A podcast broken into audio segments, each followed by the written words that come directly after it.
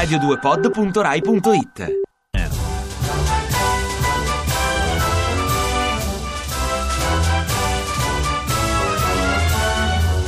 Cari ascoltatori, una ricerca dell'Università di Stanford dimostra che l'essere umano ha raggiunto il picco della sua evoluzione cerebrale fra i 6.000 e i 2.000 anni fa, quando si moriva prima, mentre oggi, con la longevità, la nostra intelligenza si è impigrita e siamo tutti meno intelligenti. Insomma, si è evoluta solo la nostra stupidità.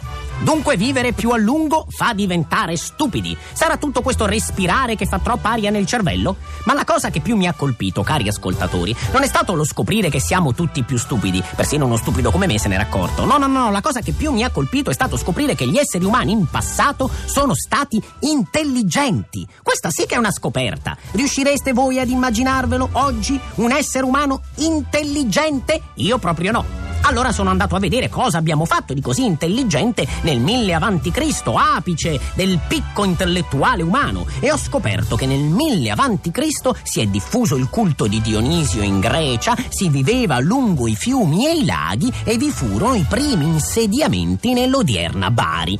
Dunque questo è il massimo dell'intelligenza umana? Con tutto il rispetto, ma non sappiamo pensare niente di meglio che andare a vivere a Bari? Allora, una volta per tutte, vogliamo ammettere a noi stessi che l'essere umano è sopravvalutato? Vogliamo accettare il fatto che una certa idea di uomo, capolavoro del creato, animale intelligente, è un falso mito, una leggenda e che l'uomo in realtà è da sempre e sempre lo sarà un imbecille, un cretino, un testa di cazzo?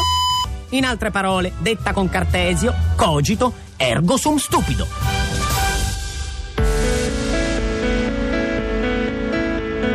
Ti piace Radio 2? Seguici su Twitter e Facebook.